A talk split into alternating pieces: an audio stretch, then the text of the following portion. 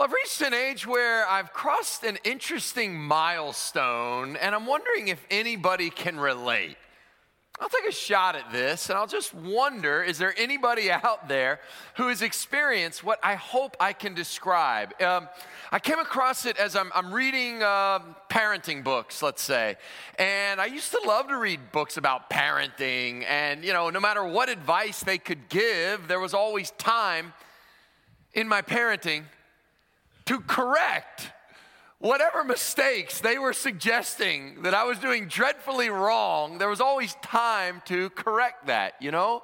So they would say things like, now, when it comes to the issue of authority, the submission issue, that's got to be settled by age four. The personality is set in by about age five, you know, and all these things. And it used to be like, okay, no problem, I'm gonna do this, I'm gonna do that. I don't like those books anymore. Those are dreadful books.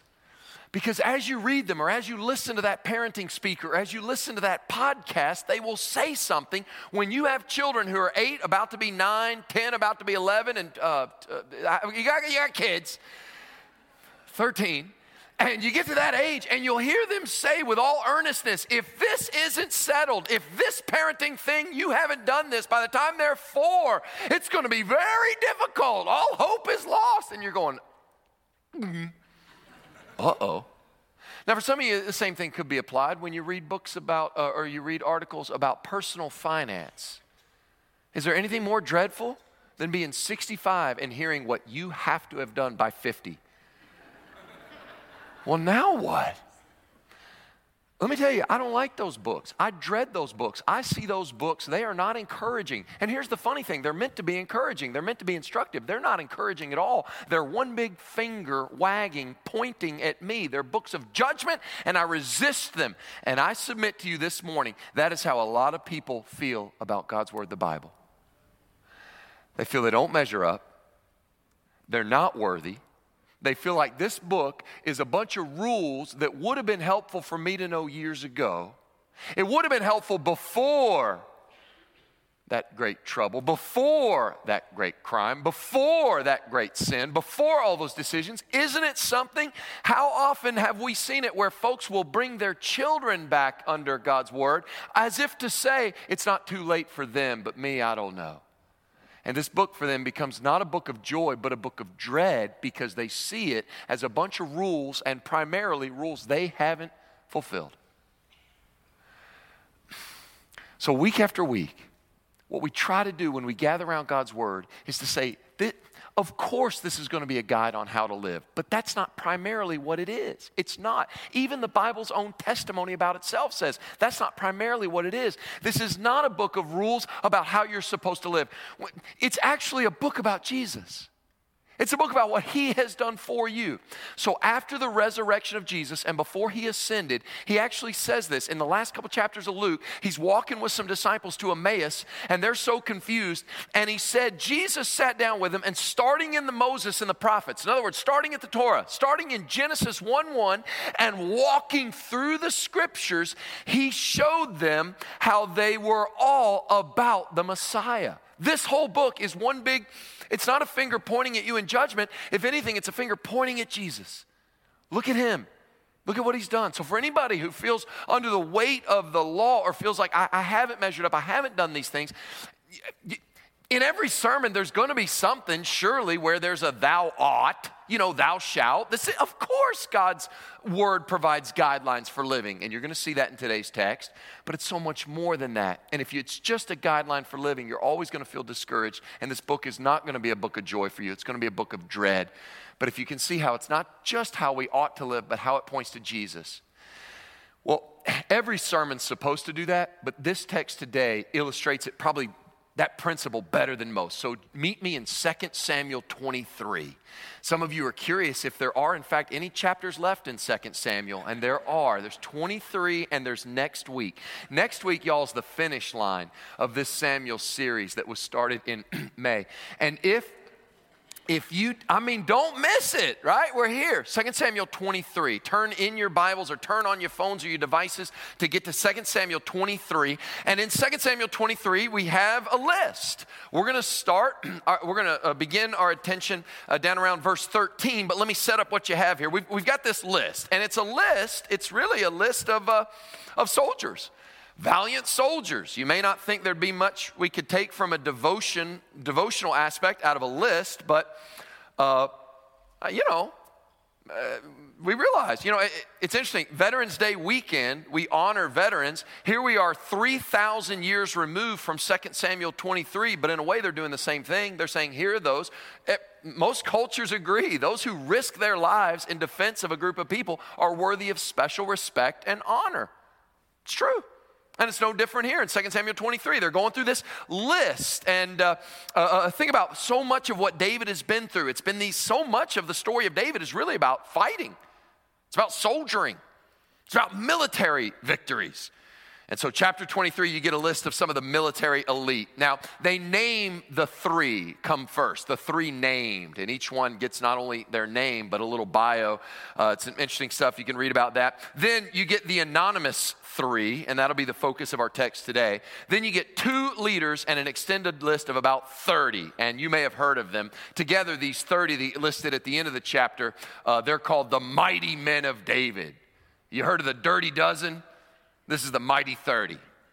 Uh, and uh, of course, it doesn't, if you count them all up, for those of you, and there are always a few, there are those of you that will go back and count up, and you'll say, now wait, it's not exactly 30. Well, it's because they're soldiers. So some would die, and it'd be next man up. And so in that list, roughly 30, David's mighty 30.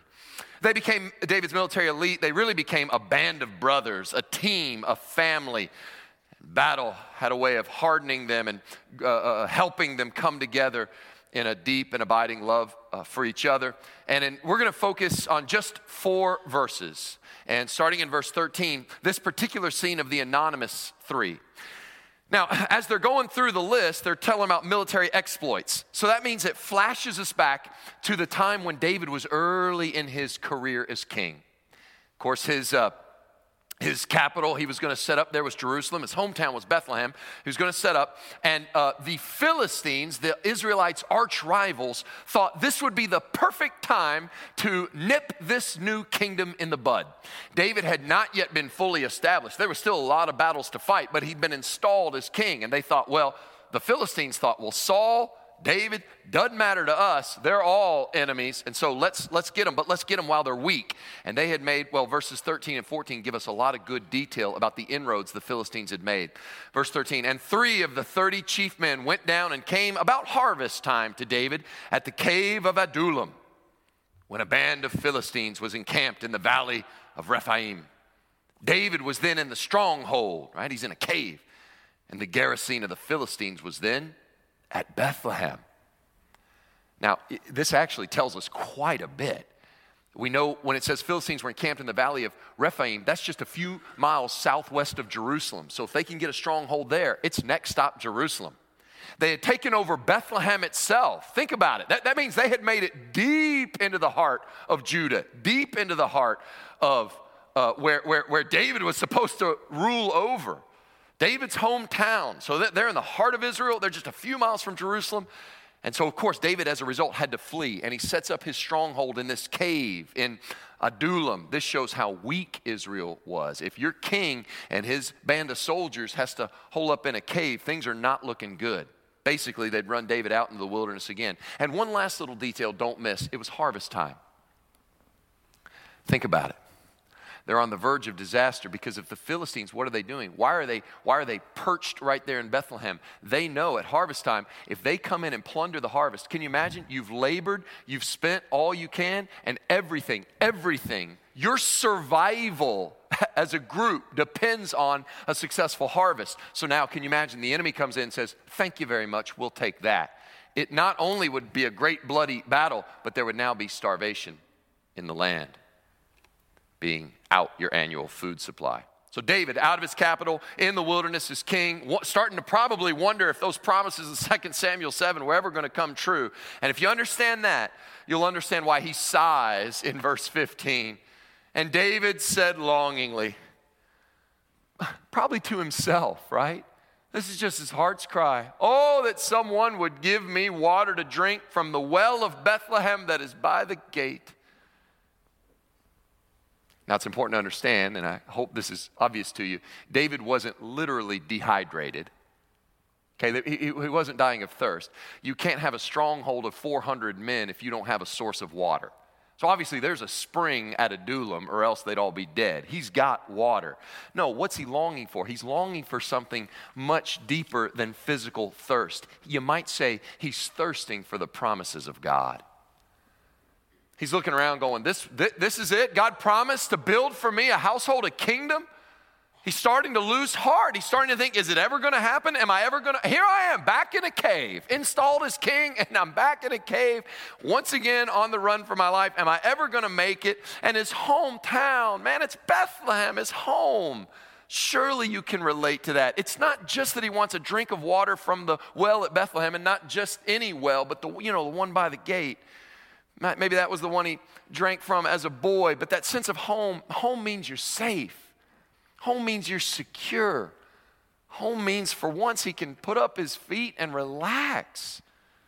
He can't have it. So, what he's saying in effect is, I'd long to be in the heart of the promised land, surrounded in my kingdom by safety, drinking from my favorite well. We all get that, don't we?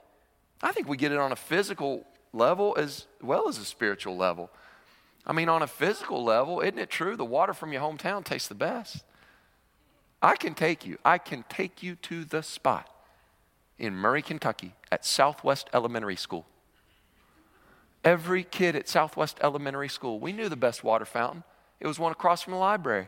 You know, the new wing they built? Yeah man, I don't know what kind of refrigeration they put in that thing, but especially on August days in Murray, Kentucky, we would come in as third graders from recess, and everybody wanted that water fountain. I can still taste it. Every one of those third graders, we'd put our mouths all over that. I went to school in a time before there was germs. We didn't, we didn't have to worry about that because germs hadn't really been invented in, uh, in Kentucky. And man, I mean, I can still, I, I really, I can still almost taste how cold and good that water was. And so we can understand when David says, listen, just to himself, man, I can get water here in this cave in Adullam. But man, that Bethlehem water, that stuff just hits different. That stuff, I long for that on a physical level. We can understand that. But can we not also understand it on a spiritual level? Who of us haven't felt that? Who of us can't appreciate the, the longing behind the longing, the thirst underneath the thirst? We're all, in a sense, longing for home. And so he's sighing. He, he, I don't think he's really saying this to anybody. It's a sigh. He's speaking about his thirst. And also, if you know what comes next, this is important. If you know what comes next, you need to know this is not a dare. He's not looking around all these soldiers going, Which one? I wish somebody here was man enough to get me a drink of water 15 miles away in Bethlehem. No, no, no. And yet, this unnamed trio part of the mighty men. They do something so legendary, it's been recorded for us in the pages of Scripture. They love their king, and they know their king is so much more than a king to them. He's a brother, and they realize they know exactly what he's asking. What he's saying is, Will I ever see the promises of God? Will I ever be able to drink from the well at Bethlehem again? Will I ever defeat the Philistines? Am I ever going to see peace? Are the promises of God ever going to come true in my life? That's what he's thirsting for. Well, they overhear it. And we don't know what it took to hatch that plan. Hey, did you hear what, I, did you hear what King said? I did. You thinking what I'm thinking? Probably not, man. You're crazy. then the three mighty men, verse 16, broke through. This is not a sneak attack. The word broke means smash.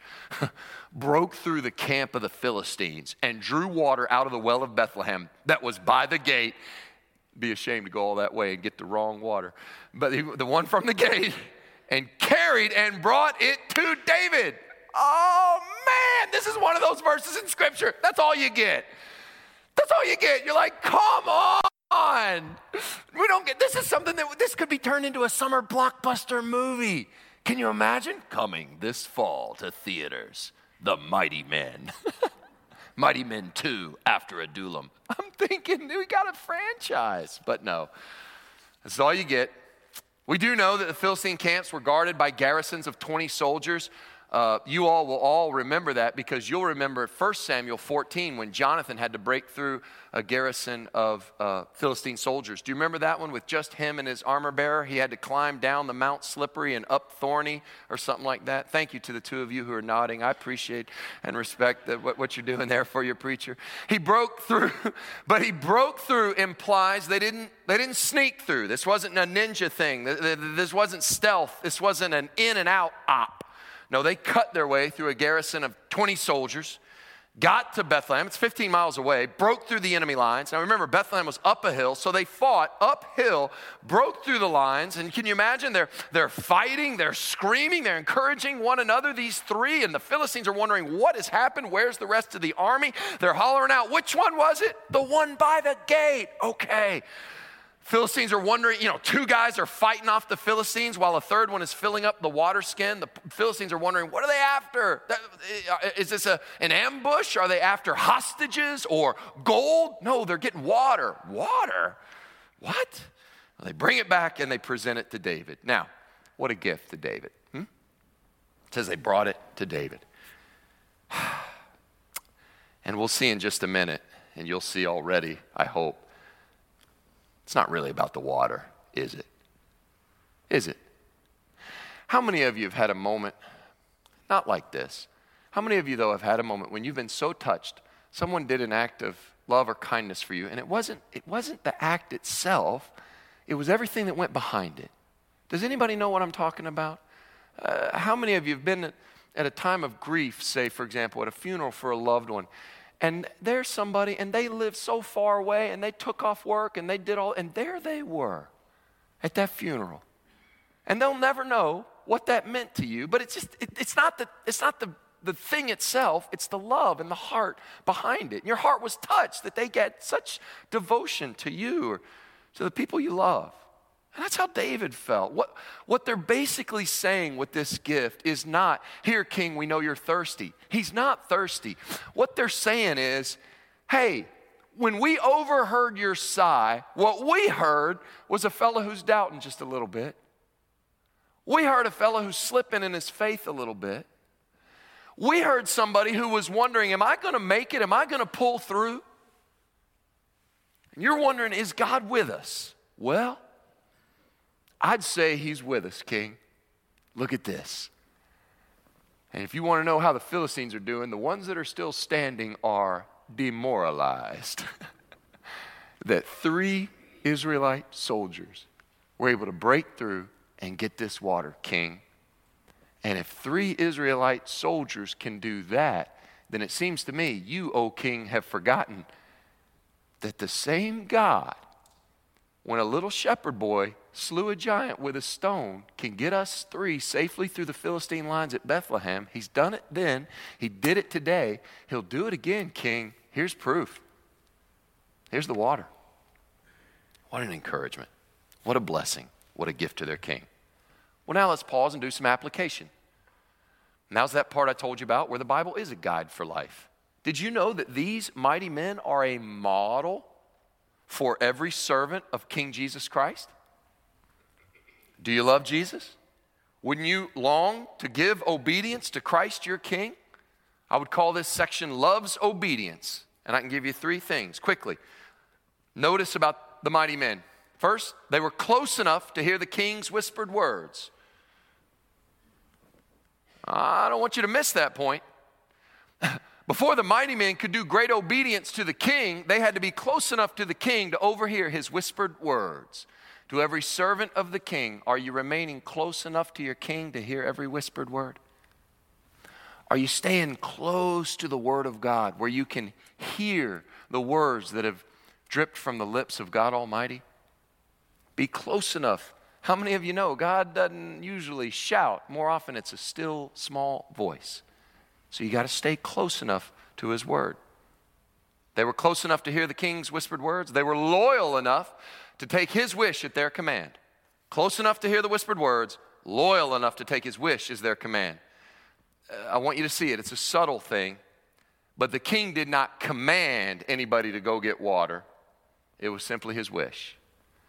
Now, what that shows me is uh, these guys were loyal. Okay, they were obedient, sure. But it went beyond that to a kind of deep obedience of loyalty where it's not just, King, I'll check every box that you command, but I long to please you. Do you see that difference? Uh, it's, it's, it's not just that they responded to the king's command, but to just his sigh. Now, what would that look like in your life in obedience to say, I, it's not just like I'm checking a bunch of boxes in my obedience to his command, but my Jesus, I love thee. I know thou art mine. For thee, all the follies of sin I resign. Not because you're commanding me and I'm trying to legalistically follow every box. I just love you and I want to please you. You see that? There's a difference. Jackie and I are leading a marriage Bible study on uh, Wednesday nights. And we tell everybody who's married for 20 years if by year five you haven't done this, I'm just kidding. it's really encouraging. Uh, so, anyway, we've had a wonderful time, a delightful time. And I, I thank the good Lord for the privilege to do that and uh, uh, for those couples that are in there that are long suffering with us. And uh, they. Um, uh, uh, we had a good laugh on Wednesday because the lesson was on communication and how um, uh, I think it was I wasn't listening, and I think, and I. Uh, I, don't remember the exact uh, discussion, but it was something like how a lot of the wives and the, the men both were, were coming from a different place. The, the men were saying, I would be happy to do anything if you'll just clearly lay out what you want done. Well, see, I don't have to finish it. You already know what's wrong with that, right? And from a lot of the wives' perspective, their point was, but I shouldn't have to ask. Like, I, it, the best is if you just know. And, and men are like, so what you really want is a mind reader? And they're like, yes. And it's like, but, so anyway, it's really uh, funny. But for our purposes here in this message, uh, I, I do think we all get the point as much as the men joked about, well, I'm not a mind reader, as much as the women were joking about, well, we shouldn't have to ask, there was a middle ground there where everybody agreed. When you're married uh, for a certain length of time, there is a deep and abiding love where you sort of can predict what this person would be blessed by. You sort of can anticipate what would really help them and serve them. And that's the obedience these guys had to their king. Christian, let me ask you, is that the obedience you have to your king? It's not just, okay, Lord, if you'll wake me up every morning like a general and say, do this, do this, do this, and you can have 20 minutes off to watch the game. No, that's not a relationship. It's a relationship of love. Uh, it's a difference. These guys were loyal enough to take his wish. That's good enough to be a command. Now, just to make this application clear, you know, your King Jesus doesn't need water but he's given you the great commission to carry the living water to the world, hadn't he? Your King Jesus doesn't need food, he doesn't need shelter, and he doesn't need a visit when he's, when he's in jail. But here's this thing he did in Matthew 25. He said, I don't need any of that stuff, but here's the deal. When we sort all this out at the end, I'll look to the people who visited the poor, who could offer nothing, to the, to the hungry, to the needy, and those who were in jail, and I'll say, if you did it to the least of these, my brothers, here's the deal I'll pretend like that was done to me. I'm going to basically take it as that, if, in as much you did it the least these, my brothers, you did it unto me. And I'll, I'll, I'll take every bit of that service and I'll give you credit just as if you did it to me. So there's a, there's a very real sense in which it, you, you absolutely can give Jesus a cup of cold water today. You give it to the poor. You absolutely can bless Jesus. You share with the, the, the good news around the world. You, you, you, you help someone who in no way can pay you back. Well, there you go. The third application close enough to hear the king's whispered words, loyal enough to take his wish at their command, and brave enough to obey at any cost. Bravery. Uh, C.S. Lewis, you all know him now. It's, it's a good friend to you too. says, Courage is not simply one of the virtues but the form of every virtue at the testing point. I probably should have put that on the screen. I'll say it again. Courage is not simply one of the virtues. So there's love and there's, you know, uh, selflessness and there's generosity and so, so forth and so on. So it's not, but it's not just one of the virtue. Courage is the form of every virtue at the testing point. So it's, it, I, think what he's saying is there's a great virtue we all celebrate, let's say the virtue we teach little children of sharing. Hmm? And sharing. And do you know what I've learned? Everybody is for sharing. Everybody loves sharing. I've never met a person, I'm like, hey, are you for or against sharing? Everybody goes, for. Everybody loves sharing. Until what? Until they realize sharing actually means giving, and giving means it costs you. Well, no, I don't like that. Every kid I know is for sharing until I ask for some of their Halloween candy. Suddenly, that's not sharing. It's not sharing. You take it, you eat it, you digest it. I don't get it.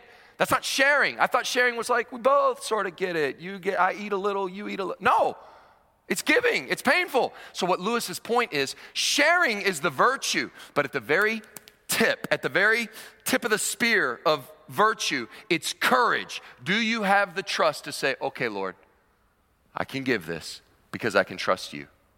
I can share because you've been good to me. Whew. I will have the courage to enact whatever virtue you've called me to. I don't want to belabor the point, but they had courage. I, I guess I do want to belabor the point. It's not will you obey when it's easy. It's will you obey when it's 15 miles to Bethlehem, up the hill, through the garrison of Philistine soldiers. And they would. What about you? Will you follow your king at any cost? Well, let's get back to the story. There it is. There's the application. Now, back to the story. So, the three mighty men have brought this incredible gift to David. Now, what do you think David does? He does something that at first makes no sense at all. Fought 15 miles, fought off. These guys are, no doubt, they've got, they've got, they've, they're, they're bloody, they're, they're, they're beaten up, they're bruised. They offer this water. Here, David, we uh, couldn't help it over here. You wanted water from the drink of that well at Bethlehem. Well, here's some water from that well at Bethlehem. Verse 16b. But he would not drink of it, he poured it out. I remember reading that as a boy going, I'd have killed him.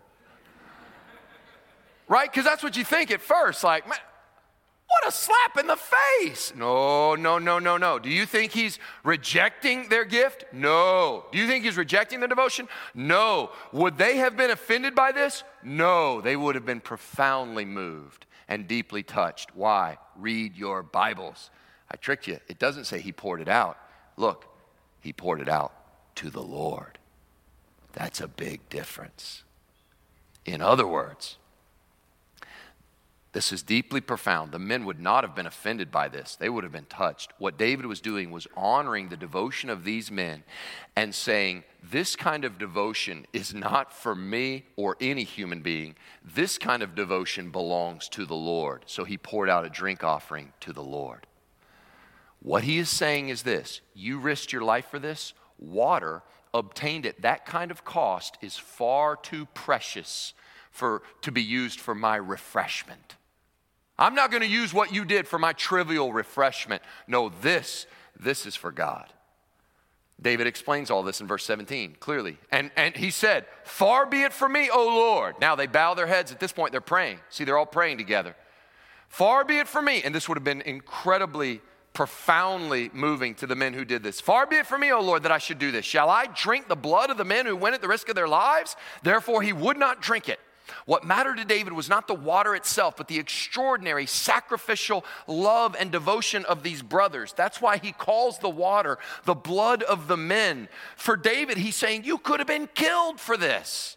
You certainly bled for this. That kind of sacrificial cost to David, therefore, represents the blood, and the blood then belongs to the Lord. It was one of David's finest moments, by the way.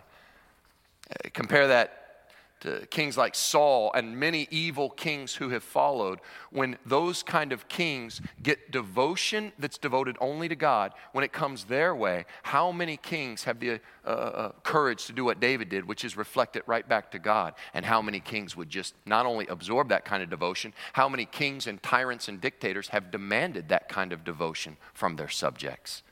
But not David, not in this moment. He was saying Psalm 115 in a way, not to us, O Lord, not to us, but to your name be the glory. I suppose there's an application here for anyone in leadership, in ministry, anyone who's a parent. You can apply it uh, to your own line of work, I'm sure.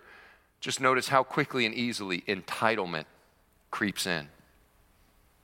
I'm entitled to this. I'm the king after all. I belong in Jerusalem. I'm in a cave. No, David remembered everything I have is a gift. What he's saying is, I'm not going to absorb devotion that's due only to God. So when men and women are blessing me or serving me or anyone on your staff or your, those of you who lead or your children, no, no, no, they're really they're serving God, and I'm being blessed in their service to God. And so that means in your heart of hearts, if, if, if, you receive some word of gratitude or someone gives you a kind word, you know, hey, that Sunday school lesson you worked hard to prepare, that really blessed me. Hey, I want you to know when you made that casserole and you brought it over when, uh, when uh, we had had that uh, sickness, and uh, boy, that, that really helped me so much. What are they doing? They're offering you compliment, they're offering you gratitude. You, you don't have to, when it says pour it out to the Lord, it doesn't mean you rebuke them. You don't have to say, well, that wasn't me, that was God. Well, great. now, they know it was God, but you're who they're thanking. So, so, what you can do is you can say, Thank you. But then, in your private moments, in your prayer, the key is to say to God something like, I only serve. God, I'm grateful they thanked me, but I only serve by your grace. So let this encourage me, but not ruin me. Let it all flow back to you, God, and offer your life back as a drink offering unto the Lord. Well, there you have it. That's it. I told you, four verses. The story ends. These things the three mighty men did. Okay, everybody clear? Uh, this is how you're supposed to live, and you should have been doing this for years. And if you didn't start on this when you were 20, it's to be tough now. And uh, God is always doing these things for you, so why can't you give spontaneous love and devotion back to your king and always be close enough to hear the king's words and always be brave enough and at any cost always give obedience and never fail to give obedience to God. Any questions? What's the problem with that? If we stop there, don't you see what's happened? If we look at the Bible just as a moral tale, here are some examples to follow. Well, yeah, that's not only great examples, they're, they're literally mighty men. But there, in fact, there may be some who are so prideful they would say, Nothing's wrong with that kind of sermon. Let's go. We've been here long enough. We got what we're supposed to do, and let's go do it. But surely some self reflection would allow even that person to say, But what if I'm. What if I'm going through a season where I don't feel close enough to God to hear his whispered words? What if I, what if I don't feel loyal enough? Honestly, I feel prone to wander. Lord, I feel it. Prone to leave the God I love. And, and brave, huh, I don't even want to talk to people about my faith. I'm too scared to share the plan of salvation, much less bust through an enemy line of Philistine soldiers. Is there any hope for me? I told you, if you simply read the Bible as a bunch of stories you're supposed to follow, you'll be crushed. But if you remember that every one of these stories, even stories about quote unquote lowercase h heroes, are all in fact pointing to the ultimate hero, the one Hebrews 12 calls the author and perfecter of our faith, Jesus Christ. He's the hero, he's the mighty man. This story, like every story, points us to Jesus. It's a story about Jesus. I give credit to Tim Keller for helping me uh, uh, see this in this particular passage. When David saw the mighty men had broken through, he had assurance that God was with him. He had absolute assurance because they risked their lives. Watch this. Through the sacrifice of those men, David could have assurance that God was still with him. The Bible tells us there is somebody who has overheard your sigh for home. The Bible says, like those mighty men, there's somebody who's overheard your heart's cry for thirst. When you cried out, I thirst, I need home, I need rest, I need security, I'm, I'm beaten up on all sides. And sometimes you're just saying it to the dark, or you're saying it to yourself, or you feel so lonely. Oh, the Bible, this whole thing's pointing there is one who overheard your sigh. And you know what that means overheard your heart. Some of you have forgotten there's a reason you sigh.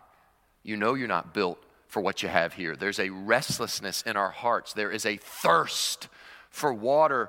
Uh, some of us, we, we, we, never tasted before, but we know instinctively there's more. We're experiencing that thirst. And there is somebody who's spontaneously and joyfully charged toward the enemy for you. Now, watch. Here's the difference the mighty men of David broke through the lines at risk of their life. But Jesus didn't just break through the enemy lines at the risk of his life, he broke through the enemy lines at the cost of his life. And so his blood poured out gives us far more assurance that God is with us than even David had. And the way David looked at those men is the way every Christian heart this morning should consider Jesus. We should be awestruck.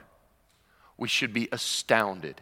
We should be joyful and we should be confident and we should know if that's true, if, if the Son of God loved me, gave himself for me, and rose again on, from the grave on the third day, how much assurance does that give me that all the promises of Scripture are going to come true in my life? Chuck's going to come and lead us in a time of response. You know, David, if you think about it, had just that temporary sacrifice. Three men at the risk of their lives loved him, proved God was with him. Oh, but the Son of God, he gave us a once for all sacrifice. You know, I don't know if it strikes you, but he heard our cry, he heard our thirst. And Isaiah the prophet says about Jesus that he was pierced for our iniquities, he was crushed for our transgressions, and the chastisement that brought us peace was laid upon him, and by his wounds we are healed. What that tells me is that every sin that deserves the wrath of God. And, and, and for everyone who feels that guilt and they feel far from God, hear the good news, of the gospel, that there is one who's paid that price in your place and for your salvation. Every sin on him was laid. And that longing for home, Jesus never had to feel that. Jesus never had to feel that. He was always at home with his Father. But do you know, at Christmas, he, we celebrate, he, he, he left that heavenly home and became a little baby born in a manger and lived a perfect life. But on the cross, he died a sinner's death. And for every sinner who thirsts for home, doesn't it strike you that one of the last words he cried out from the cross was, I thirst? for us and our salvation. He went knowing. I mean, those mighty men thought they could probably get out of there somehow. Jesus knew he was going up that hill to die. But that's what it would take to give living water to his people. Well, the whole point then is you don't just leave a sermon and you go, well, that's the application point. Honestly, I should have been doing this for years. I guess I'll try again this week. We'll, we'll give it another go. Yes, the Bible gives you guidance for life, so do all that stuff. But the, the sweetness of coming to worship God every week, the, the real joy, the stuff that'll actually make you mighty in the long run, is hearing week after week, look at, He is the mighty man. Look at what He has done for you. So that you say, When I survey the wondrous cross on which the Prince of Glory died, love so amazing, so divine, it demands everything I have. See, I will pour out my life because this kind of devotion, what, what else can I do? It belongs only to God. That's the hope. That's the good news. That's the gospel. And ultimately, that's what will make you mighty. Let's pray. God, grant to us a fresh appreciation for what you did for us. You overheard our sigh, you charged through enemy lines and chased that sin all the way down to Calvary's cross, caught it on that tree, and on the third day, you rose from the dead. If there's anybody here who feels far from you, doesn't know you, let them know today, beyond a shadow of a doubt, that you are their champion. You are the hero. And God, for those of us who have been saved by you and redeemed, grant to us that we might give service, give love, give devotion, obedience to you in the way these brave, mighty men gave to their king, David. I do thank you for those examples we have. But I thank you most of all that all those hero stories point straight to you, Jesus, the ultimate hero. Let us exist this week on the sweetness of that good news. In Jesus' name, amen.